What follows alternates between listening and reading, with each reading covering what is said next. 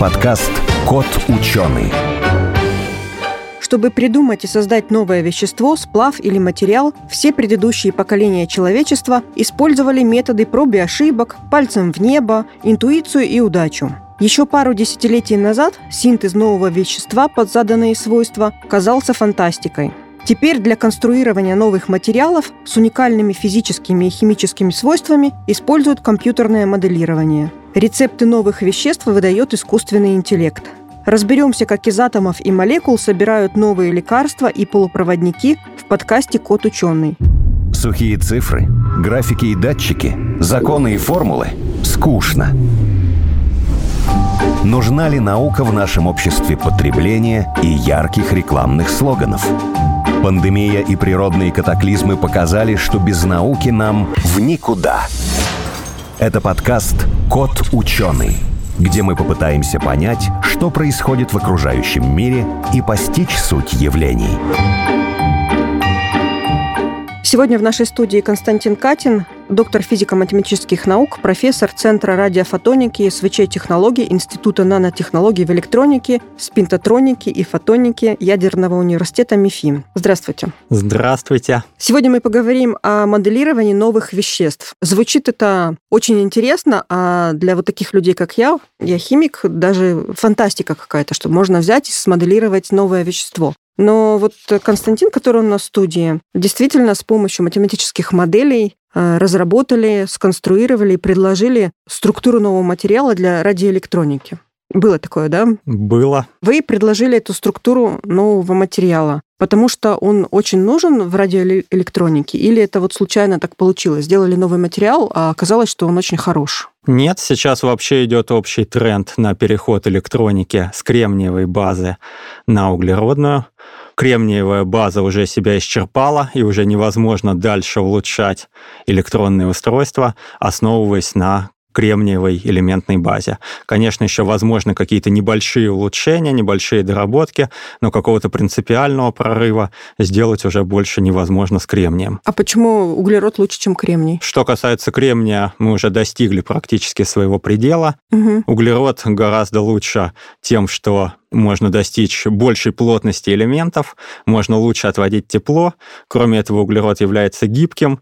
Но если мы посмотрим, что такое кремний, когда говорят кремний, я представляю себя камень. Песок. Песок тоже да. от, отлично. То есть он такой хрупкий, неживой, угу. а углерод это все-таки что-то более живое, более гибкое. И ведь наш э, настоящий интеллект, биологические электронные устройства, если можно так сказать, мозг, нервная система, они сделаны именно на основе углерода, и они обладают гораздо гораздо лучшими характеристиками. Поэтому сейчас несомненно, что электроника будет переходить со временем на углерод. Ну, когда вы говорите, что наша там система, мозг, память устроена на углероды, мы же тогда говорим о таких подобных э, ДНК, аминокислотам моделях, или вы говорите о каких-то совершенно других? Углерод — это не только живое вещество, это же и алмазы, допустим. Я согласен. Отличительная особенность углерода как раз состоит в том, что он может принимать очень много форм и в разных формах обладать совершенно разными свойствами. Угу. Углерод бывает и алмаз. Это один из самых сильных диэлектриков, который хуже всего проводит электрический ток.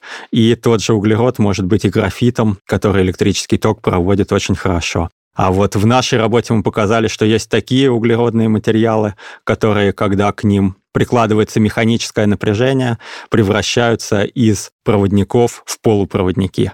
И это вообще мечта любого электронщика. Вместо mm-hmm. того, чтобы иметь дело с проводниками, полупроводниками, диэлектриками, с огромной какой-то элементной базой из разных материалов, а если у нас разные материалы, то их довольно трудно сочетать друг с другом. Тут мы можем иметь только углерод и на основе углерода собирать совершенно разные наноэлектронные компоненты с совершенно разными свойствами. Это еще одно преимущество углерода. Если почитать там паблики, интернет, некоторые там статьи, послушать, то все говорят о том, что новые материалы нужны не только в электронике, а нужны практически везде. Куда бы мы ни пошли, там, начиная там, от асфальта, тканей, все-все-все, нужны везде новые материалы. И это такой тренд, который нужен всем. Новые материалы чтобы его сделать с заданными свойствами, нужно провести, наверное, миллионы, миллионы, миллиардов опытов, да, допустим, добавили чего-то, не получилось, добавили еще чего-то, не получилось, э, взяли тот же углерод, э, чуть-чуть этого, чуть-чуть этого, нагрели, расплавили, или все делается совершенно иначе. Объясните, как это получается новые материалы с заданными свойствами? Если мы посмотрим вообще на таблицу Менделеева, это все атомы, которые нам доступны. Это очень много. Их там около ста. А если их смешивать, перемешивать, это будут миллиарды вариаций? Совершенно правильно. То есть если мы возьмем два атома, это будет уже 10 тысяч, а если мы возьмем много атомов, это будет такое несметное количество, что даже астрономы позавидуют нам да, да, вот да. в тех числах, которые у нас будут. И поэтому количество материалов, которые в принципе возможно сконструировать, оно невообразимо велико. И те материалы, которые есть в природе, и даже те, которые были созданы людьми вот за всю историю, они составляют какую-то ничтожную часть. И поэтому мы никак не можем быть уверены, что те материалы, которые у нас есть, они лучшие, и они в наилучшем образом отвечают нашим потребностям. То есть это надо все равно, вы смоделировали, должен кто-то руками сделать, проверить, так оно или не так. Но это же очень дорого. Это правда. Но получается, что материаловедение это такая область неисчерпаемая. Угу. И, и синтезировать все материалы, сделать их руками и измерить их свойства, это не представляется возможным.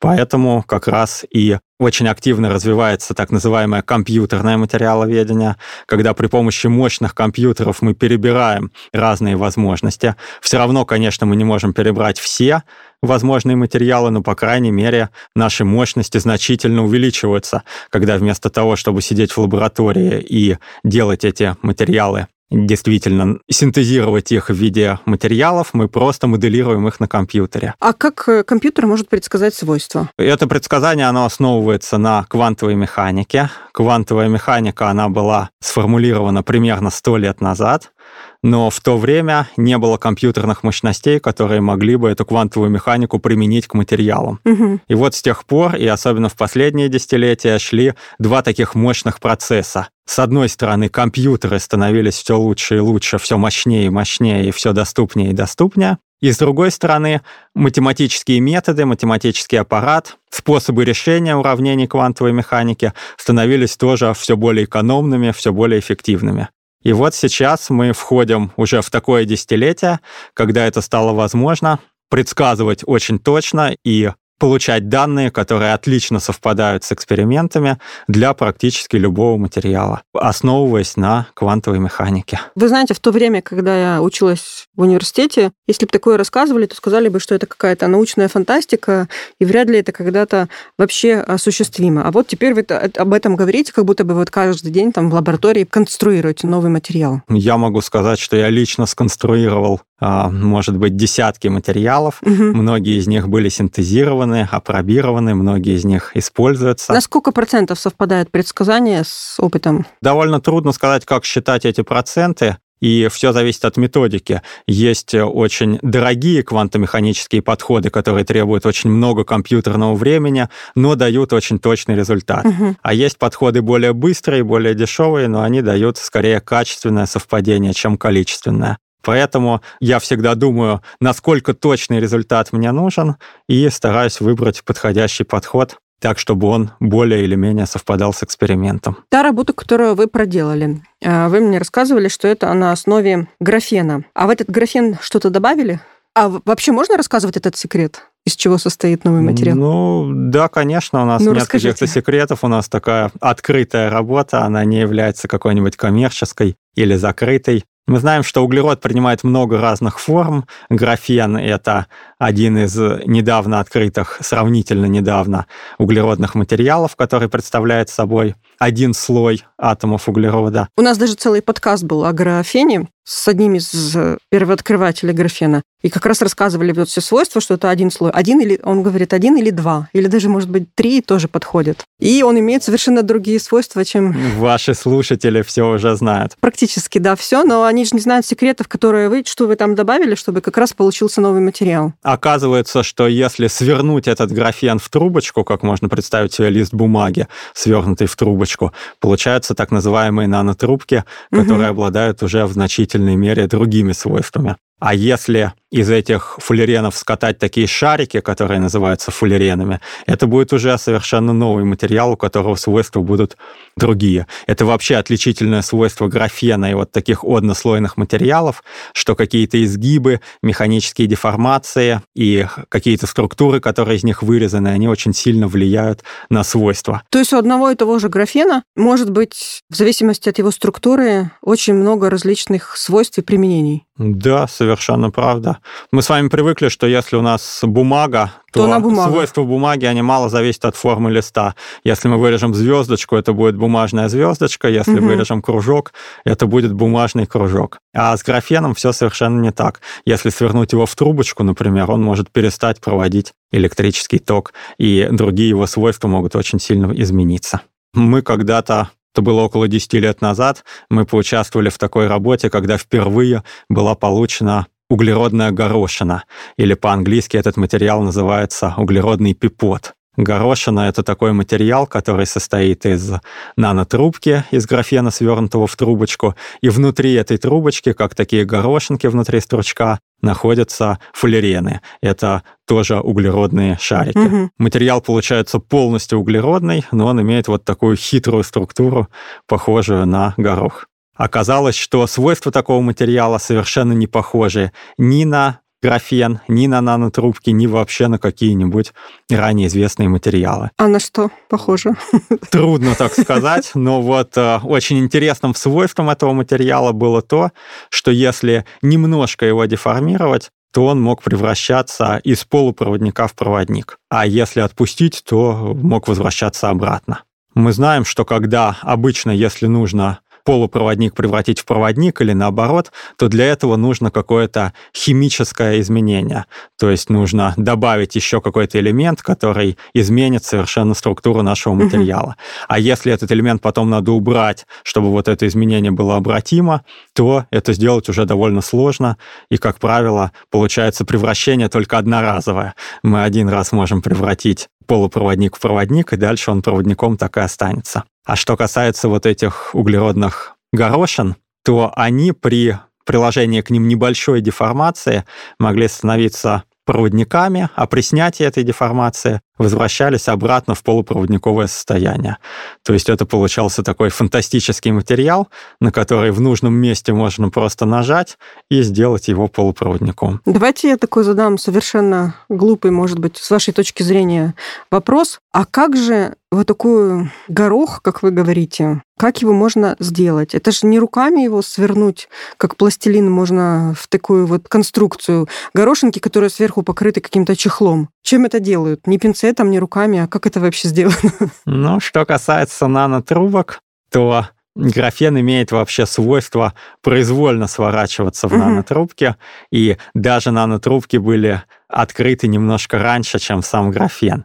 Поэтому сама по себе нанотрубка проблемы большой не представляет. И теперь запихнуть Чтобы туда заполнить еще. ее вот такими горошинками фуллеренами, как правило, они тоже втягиваются внутрь, надо просто поместить эти нанотрубки вместе с фуллеренами в подходящий раствор, чтобы они могли более или менее свободно там находиться.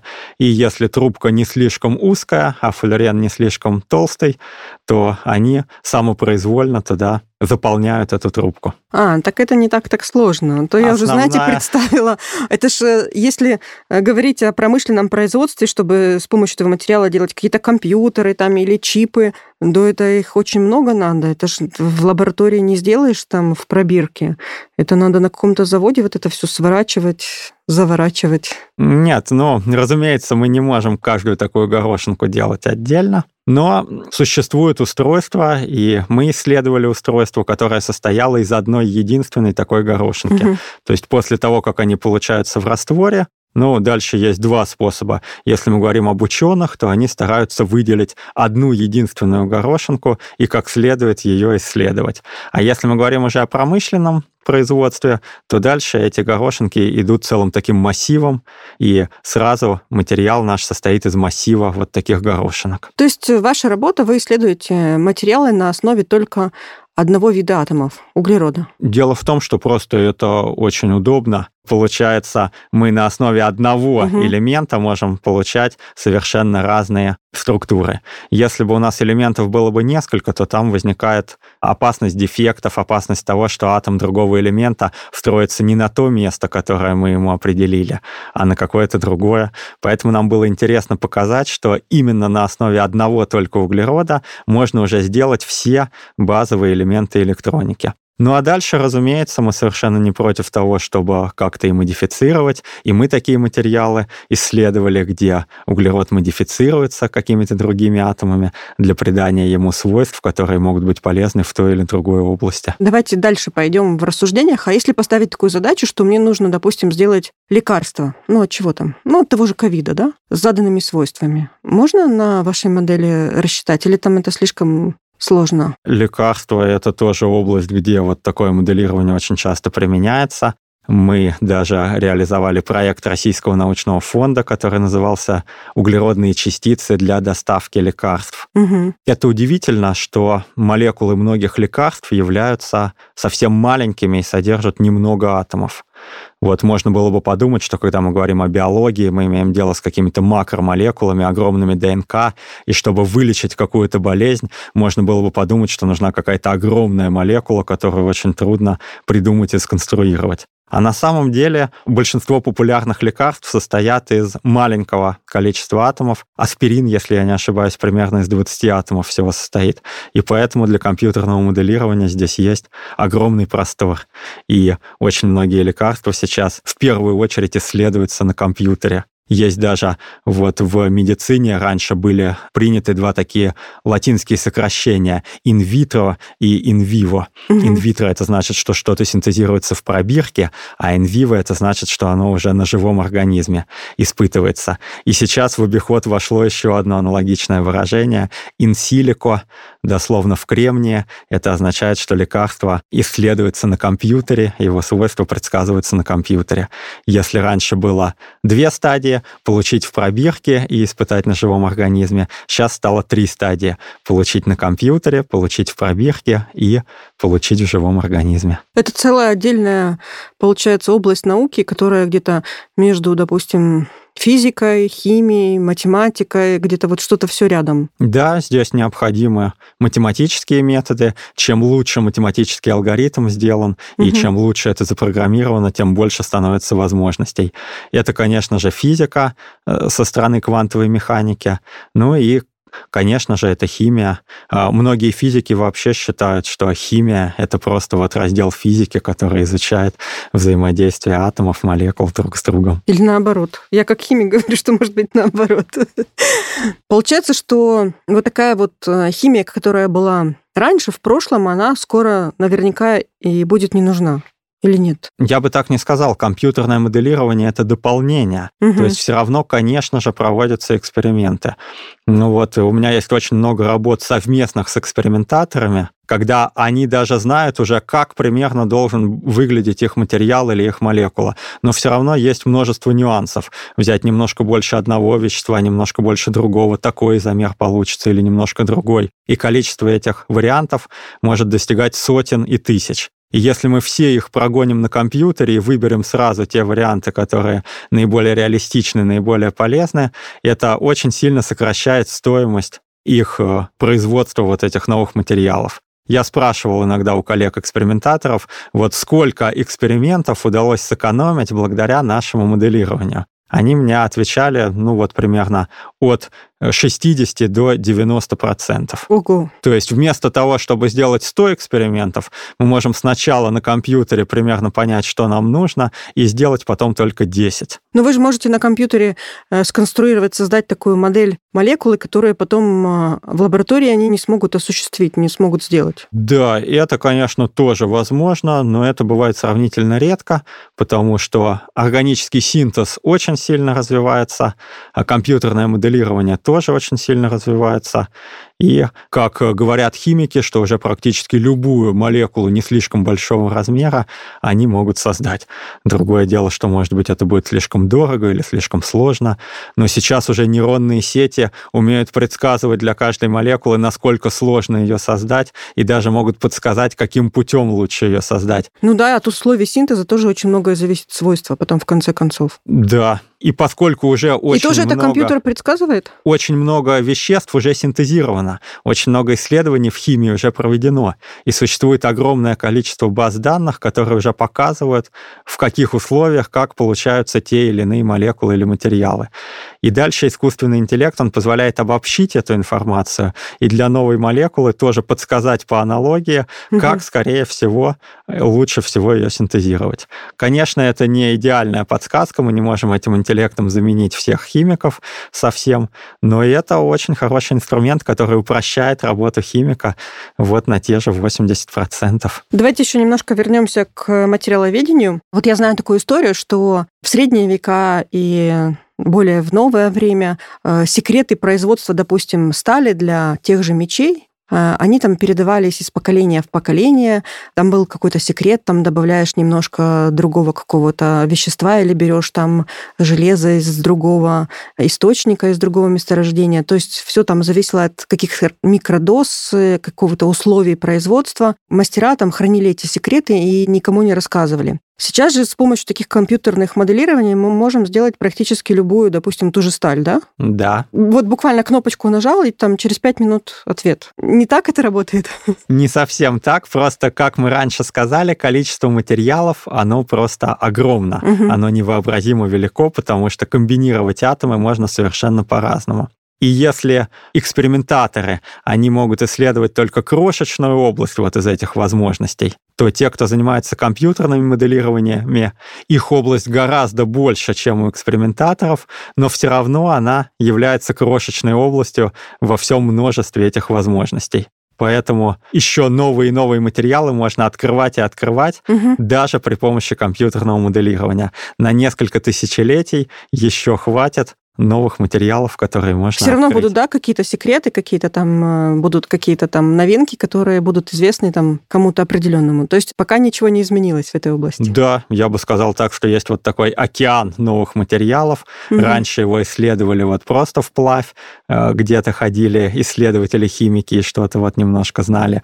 А компьютерное моделирование — это такая небольшая лодочка, на которой можно плавать, конечно, гораздо дальше, чем вплавь, но тоже все-таки весь этот океан это еще не лайнер, Пока да? Не, переплыть. не лайнер, не катер, а пока лодочка, Нет, да? Нет, еще далеко не лайнер. Ну вот если с такой практической точки зрения, как это выглядит? Допустим, я прихожу к вам и говорю, что вот я хочу там сделать, ну не знаю, что там, допустим, какое-то ювелирное украшение, да, и вот как-то изменить там свойства этого же серебра или золота, чтобы оно было более крепким или более пластичным, или другой цвет э, имело. Вот я делаю такой заказ, да, а вы заносите данные, и там сколько это занимает, Насколько это вообще сложно, вот такие Все вот? Все зависит от того, насколько сложен. Это я сейчас вас рекламирую. Сложен ваш заказ. Да. Но, разумеется, да, примерно с таким мы и сталкиваемся.